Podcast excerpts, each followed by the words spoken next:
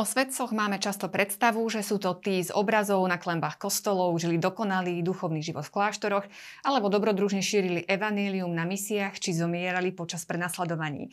Svetosť však nepatrí len do minulosti a do kláštorov. Týka sa aj každého jedného z nás. O tom si už viac povieme s katolickým kňazom Jurajom Vitekom. Vítajte, pekný deň vám prajem. Ďakujem pekne za pozvanie. Môže byť svetosť atraktívna aj pre človeka 21. storočia? Nie je to niečo, čo je tak ako keby trošku otrhnuté od toho normálneho života?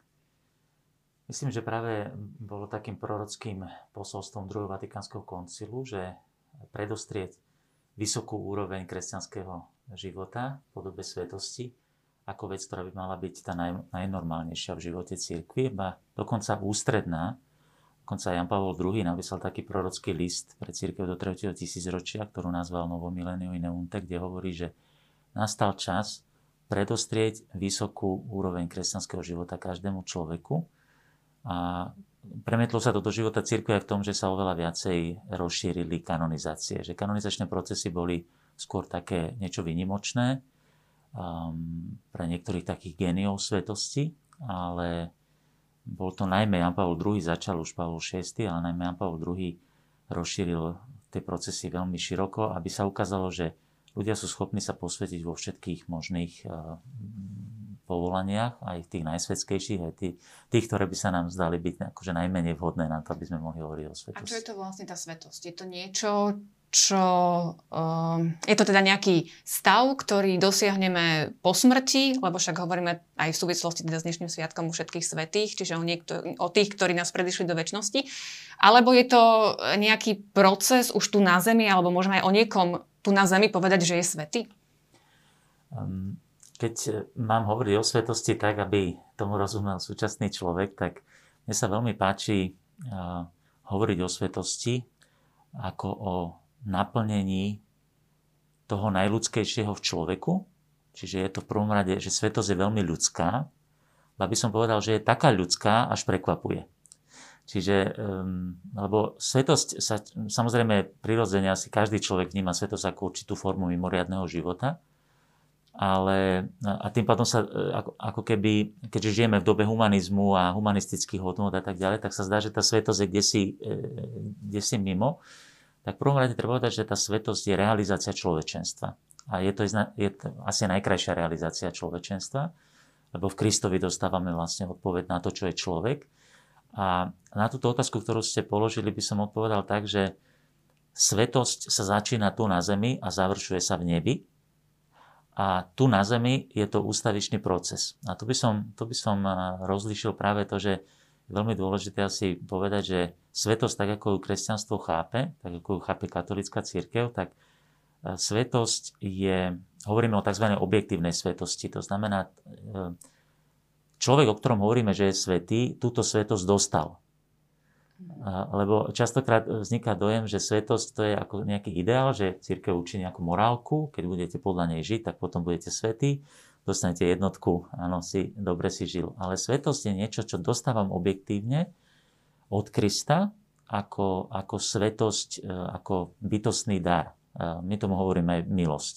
A potom ten proces, e, by som povedal, duchovného kresťanského života znamená tak povediac, dorásť na tú svetosť, ktorá bola vložená do môjho srdca. A dorastám tak, že vlastne celú moju bytosť, všetky moje postoje, moje spôsoby správania, pretavujem na čnosti. Čiže to je ktoré, to usilovanie sa tak, o, to je to o usilovanie sa o svetosť, že ja, ja sa tak povediac asimilujem, prispôsobujem tej, tej svetosti, ktorá mi bola daná. Alebo to niekedy mi to nejde a teda musím e, ústavične konať pokánie, že treba si uvedomiť, že tá svetosť to nie je niečo, čo sa dá dosiahnuť za 4 dní, že je to vlastne celoživotná snaha, ktorá sa završuje, dá sa povedať, až momentom smrti a obnáša zo sebou aj veľa nedokonalostí. Niekto si tak aj povie, že však veď áno, ja by som chcel byť v nebi, budem sa o to snažiť, ale však zase nemusím byť až taký dokonalý, taký svetý, chcem byť taký normálny veriaci. Áno, toto je veľmi rozšírený blúd. ja to nazývam blúd, pretože to vlastne protirečí celej logike vôbec spásy ako také, pretože vzniká dojem, že v nebi budú svety a potom takí normálni katolíci. V nebi nebudú iní ako svety. A tam musíme práve rozšíriť ten pojem svetosti, bo ešte asi musíme hneď na úvod povedať jednu veľmi dôležitú vec, že keď sa hovorí, ako ste podali v úvode, že pod svetosťou si mnohí predstavujú tých svetých, ktorí vidia v kostole. To znamená tí, ktorí boli kanonizovaní, tí, ktorí boli církvou uznaní za svetých, oficiálne, slávnostne vyhlásení. Toto sú tí svetí. A teda v tomto prípade si človek môže povedať, že a tak takéhoto svetého ja ne, nepotrebujem to dotiahnuť, ak medzi kňazmi si to niekedy tak žartujeme, že no snáď to dotiahnem aspoň na ľubovoľnú spomienku, lebo v liturgii máme potom odstupňované, že povedzme sú ľubovoľné spomienky, spomienky, sviatky podľa veľkosti toho svetého a jeho, jeho dôležitosti. Spomínate inak aj veľkosť toho svetého. Čo to vlastne znamená? Je menší svetý, väčší svetý? Na základe čoho sa to dá Áno, aj to, popísať? treba, aj to treba spomenúť, pretože uh, nie, nie je svetý ako svetý, sú, sú svetí, ktorí dosiahnu nižší stupeň svetosti, sú svetí, ktorí dosiahnu veľmi vysoký stupeň svetosti, čiže aj medzi svetými môžeme hovoriť o niečom takom podobnom ako o celebritách, že sú to veľké hviezdy na nebi e, svetosti církvy o jednej takéto svete, ktorá je jedna z mojich najobľúbenejších, je sveta Terezia z Lizie, tak on je napríklad už pri otvorení procesu blahorečenia povedal svätý Pius X pápe, že ona je najväčšia, moder, naj, najväčšia sveta moderných čias, čiže aj medzi svetými máme potom církev ešte medzi nimi, e, niektorých napríklad vyhlasujú za učiteľov církvy, potom niektorých vyhlasujú za patrónov, teda je to je určitá významnosť. Potom v dejinách, lebo ten svetý nejakým spôsobom ovplyvnil vývoj povedzme života e, nejakej spoločnosti, niektorého štátu alebo, alebo teda cirkevného života v nej, ale, ale aj objektívne e, tú svetosť mnohí môžu dosiahnuť z rozličnom stupni. A tu by som povedal, akú, asi by bolo dobre povedať jednu definíciu svetosti, ako ju ponúka druhý Vatikánsky koncil v prorockej 5. kapitole e, konštitúcie Lumen Gentium hovorí, že svetosť je dokonalosť v láske. Svetý Pavol hovorí, že že vlastne to, čo, v čom máme vlastne rásť, je, je láska. E, zostávajú nám tieto tri, viera, nádej láska, hovorí v liste Korintianom, no najväčšia z nich je láska. Že tu poznáme e, nedokonale, akoby v zrkadle, a potom budeme poznať tak, ako sme poznaní, budeme poznať Boha z tváre do tváre. Takže to bude tá završená svetosť. Ale tu na zemi tá svetosť v podstate závisí od stupňa lásky, ktorú človek dosiahne. A táto láska, to je tá, my hovoríme katolíci teologicky posvedcujúca milosť, to je tá svetosť objektívna, ktorá ma vnútorne posvedcuje. A ona, tak ja by som to tak e, povedal, že sa mi to tak páči povedať, že kresťan je niekedy až prekvapený, čoho je schopný, keď nechá v sebe pôsobiť Božiu milosť. že vlastne svetosť je niečo, čo aj jeho samého prekvapuje, pretože si hovorí, e, toto nie som schopný, ale ten nadprirodzený princíp, ktorý v ňom pôsobí, tak on, tak povediac, vnútorne premieňa, ak s tou milosťou spolupracuje. Dávam ako príklad, e, som kňazom už 20 rokov, ale keď som, ja som taký trošku konvertita, musím povedať hneď do začiatku, ma v podstate na katolíckej cirkvi najviac fascinovalo. To ma aj najviac motivovalo k takému, také konverzie náboženskej, že som spoznal svetých e, cirkvi. To bolo pre mňa to bol pre mňa šok, keď som uh, tak hlbšie, lebo svoje rozličné životopisy svetých mal som šťastie, že som také historickejšie uh, čítal. A čo ma na nich fascinovalo, bolo to, že boli to ľudia s takými istými chybami, ako mám ja, teda mňa svetosť nefascinuje, pretože by som mal k tomu predispozíciu, ale práve preto, že mám pocit, že toto ja určite ne, nedám, to ako nie, nie je možné. A mňa to fascinovalo, že toto je človečenstvo, ktoré je už, úžasne nádherné. By som, keď som išiel do seminára, tak dokonca moji spolužiaci dávali stávky, že, že koľko týždňov vydržím v seminári. Takže dá sa povedať, že to zažívam dennodenne, že človek si je vedomý svojej hriešnosti a to každý jeden svetý si bol vedomý veľmi silne svojej hriešnosti a skôr vnímal, že svetosť je zachraňujúca Božia láska, ktorá zachraňuje jeho hriešnosť a ho, mu pomáha v podstate rásť v tom človečenstve. A máte nejakého obľúbeného svetého? No mám ich veľmi veľa. Už spomínaná Sveta Terezia z Lisie je určite jedna z takých topiek, by som povedal. Svetý Grignon z Monfortu, Katarína Sienska, Tomáš Akvinský, svetec, ktorého som študoval aj v mojej akademickej práci. Dionys Areopagita, jeden z východných otcov cirkvi, ktorý e, bol dlho uctievaný ako svetec, potom sa zistilo, že, že teda nevie, nevie sa úplne, kto to bol historicky, ale všetci veľkí mysliteľi aj svetci ho považovali za veľkého svetca. A teda celá plejada ďalších. No a tu by sme mohli spomenúť, keď hovoríte tých rozličných svetých, tak e, sa mi páči povedať e, taký obraz, ktorý v podstate, o ktorom hovorí aj teológia svetých, ktorej sa cítim byť takým zástancom, aj také, by som povedal, že uh, nasledovníkom ktorej je to aj teologická metóda, ktorá už je etablovaná, dá sa povedať, aj v akademickom svete vo veľkej miere, ktorej zakladateľom je francúzsky karmelitán François-Marie Letel. Čiže tá metóda teológie svetých, a teda čo si pod tým mám predstaviť? Áno, teda dá sa povedať, že tá metóda teológie svetých, aby som to tak zjednodušene povedal, je čítanie Božieho slova uh, s interpretačným kľúčom, ktorý poskytujú svety. Čiže svety sú ako keby prízma, cez ktorú kontemplujem Kristovo svetlo, ktoré sa mi zjavuje v Božom slove. Prízma vieme, že to je ten hranol, ktorý rozkladá svetlo. E, lúč svetla e, je bezfarebný, tak povediac, ale on má v sebe všetky farby. A ten, tá prízma je ten hranol, ktorý rozle, rozloží ten lúč e, svetla do všetkých, do celého farebného spektra od modrej až po červenú. No a teológia svetých hovorí, že jednotliví svety sú ako keby jeden odtieň tej jedinej Kristovej svetosti, e, že celá svetosť je prítomná len v Kristovi a každý svetec vlastne odzrkadluje, tak povediať, len nejaký otieň tejto jednej jedinej svetosti. To sme už zase teda e, prešli takej náročnejšej trošku časti, takej teologickej. Poďme späť, ale od tých kanonizovaných a veľkých svetých v nebi v takej tej každodennej svetosti. Spomínali ste, že svetosť je teda dar. E, zrejme pre každého. Aj spomínaný dokument Lumen Gentium hovorí o tom, že každý je povolaný k svetosti. Čiže čo to znamená?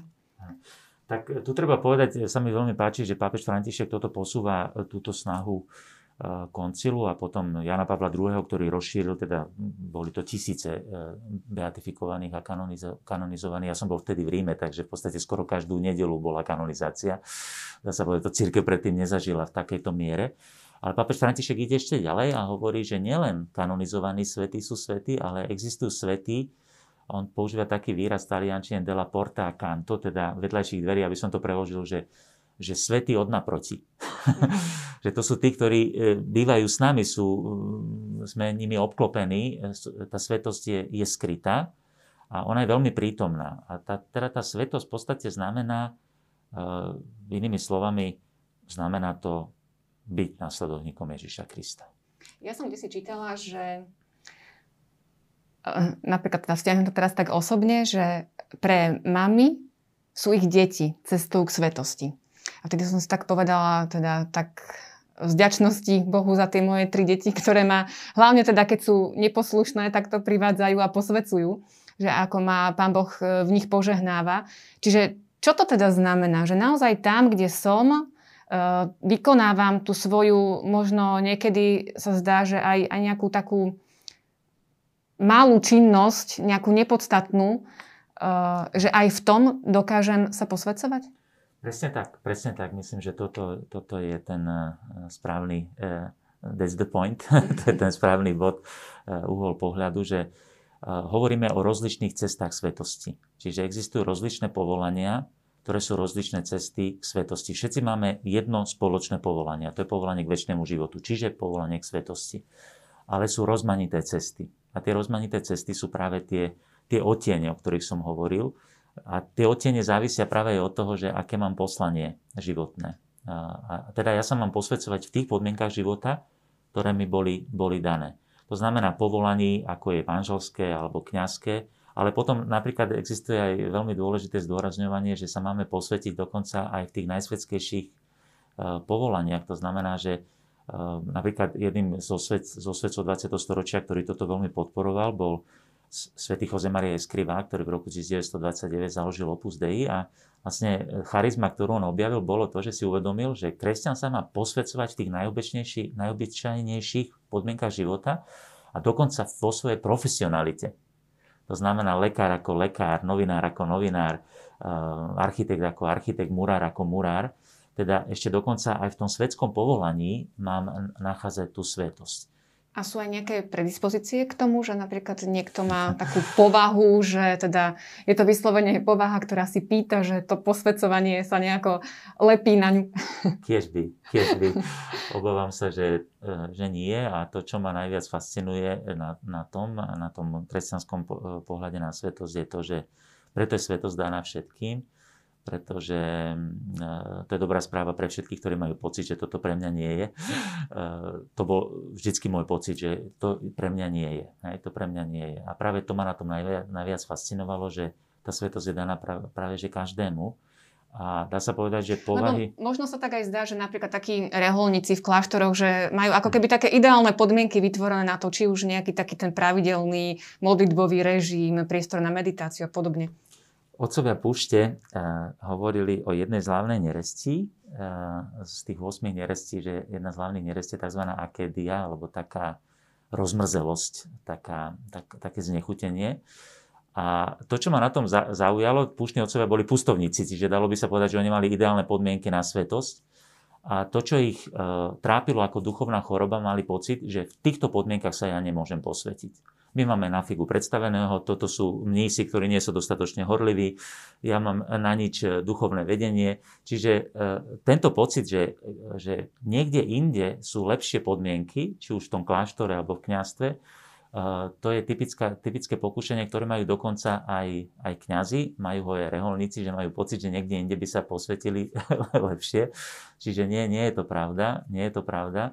Preto práve, myslíme, denník Postoj vydal aj knihu od Štepana Smolena s, názvom Zostaň kde si, kde vlastne to je ako by echo to učenia púštnych otcov, že to je liek na tú akédiu, na to, teraz som o tom napísal práve jeden blog na postoji o, o Akedy, že, že zostaň kde si. Čiže svetým sa máš stať tam, kde si. Ne, nemusí, nemusí sa zmeniť manžel, nemusí sa zmeniť dokonca. E, mali sme nedávno taký, taký rozhovor o tomto s manželmi v mojej farnosti a s rodinami, ktorí sa stretávajú a práve táto téma e, tam, e, tam zaznela a ma veľmi potešilo, že už sú v takom štádiu mnohí, ktorí že objavujú, že práve že majú to pokušenie, že myslia si, že do či som sa správne rozhodol, možno inde by som sa mohol stať svetým lepšie. A práve k tomuto sme dospeli, že to je typické pokušenie. Ja som napríklad takéto pokušenie mal vždy stať sa reholníkom a dokonca ešte aj môj duchovný otec, ktorý, bo som svetský kňaz, no, a ešte aj môj duchovný otec, ktorý je reholník, karmelitán, a som si myslel, že ma v tom podporí, mi povedal, to je typické pokušenie.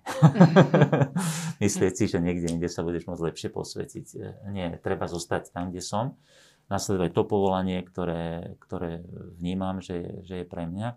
A dá sa povedať, že každé to prostredie, dokonca aj ten reholný život alebo ten pustovnícky život, kde sa utečie ako keby pred svetom, tak aj on má svoje e, špeciálne nástrahy, a osídla, e, ktoré sú veľmi ťažké. Tak na záver, keď to zhrdieme, sme hovorili teda, že e, v mnohých predstavách je tá svetosť práve taká nejaká nedosiahnutelná dokonalosť. Čo nás má motivovať k tomu, aby sme pri, správnej pochopení, pri, pri správnom pochopení tej svetosti sa usilovali o to dosiahnuť tú dokonalosť v láske? Jedna z vecí, ktorá v súčasnej spoločnosti najviac e, zaznieva v, takej, v takých túžbách ľudí, je, že e, je to túžba po seba realizácii. Chcem sa realizovať. A pre mňa najväčšia reklama na svetosť je, že svetosť je najdokonalejšia sebarealizácia. Je to realizácia to, tej najlepšej verzie mňa samého, ako si ma Boh vysníval. Boh ma stvoril na, na Boží obraz, tým Božím obrazom je Ježiš Kristus.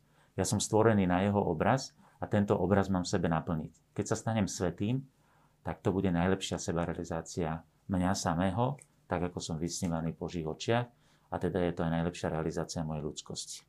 A teda príkladom nám majú byť tí kanonizovaní svetci, ktorí vlastne si zažili ten, ten bežný život Presne tak. A, presne a tak. nežili ho vždy v úplnej dokonalosti. Tak, tak e, určitý, určitý druh hagiografie e, predstavoval svetých e, ako takých na obláčiku, ktorí nemali vôbec žiadne ľudské problémy a tak ďalej. Bohužiaľ aj takáto literatúra existuje. E, takáto literatúra skôr zahmlieva svetosť. To, čo je na, na, na príklade svetých, a preto církev kanonizuje svetých najúžasnejšie, je, že práve že môžeme vidieť, že sa posvetili v tých najbežnejších podmienkach života a že mali chyby ako aj my. Tento môj duchovný otec François Marie Letelon je aj teologom, ktorí patrí medzi teologov, ktorí rozlišujú, kto bude kanonizovaný a kto nebude. A on vždy hovorí, že to sú tzv. konzultori, teda teologicky na kauzách svetých. A on vždy hovorí, že aj, aj svety mali svoje hriechy. A práve to je príťažlivé na tej svetosti, že svetosť nie je bezchybnosť, ale svetosť je dokonalosť v láske, ktorá postupne premienia celú moju bytosť. A u každého svetého sa nachádzajú aj určité nedostatky, tak povediac, ktoré z rozličných dôvodov um, boli kvôli výchove, kvôli prostrediu, v ktorom ten človek vyrástol, kvôli určitým, povedzme, aj zdedeným vlastnostiam a tak ďalej, ktoré, ktoré doliehali na toho človeka celý život, ale tá, tá svetosť bola schopná toto všetko prekonať.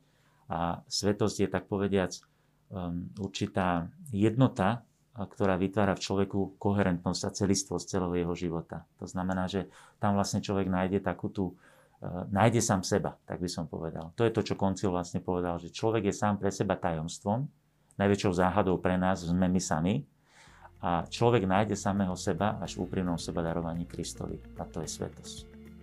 Ďakujem veľmi pekne za rozhovor. Mojím hostom bol katolícky kniaz Juraj Vitek. Ďakujem pekne.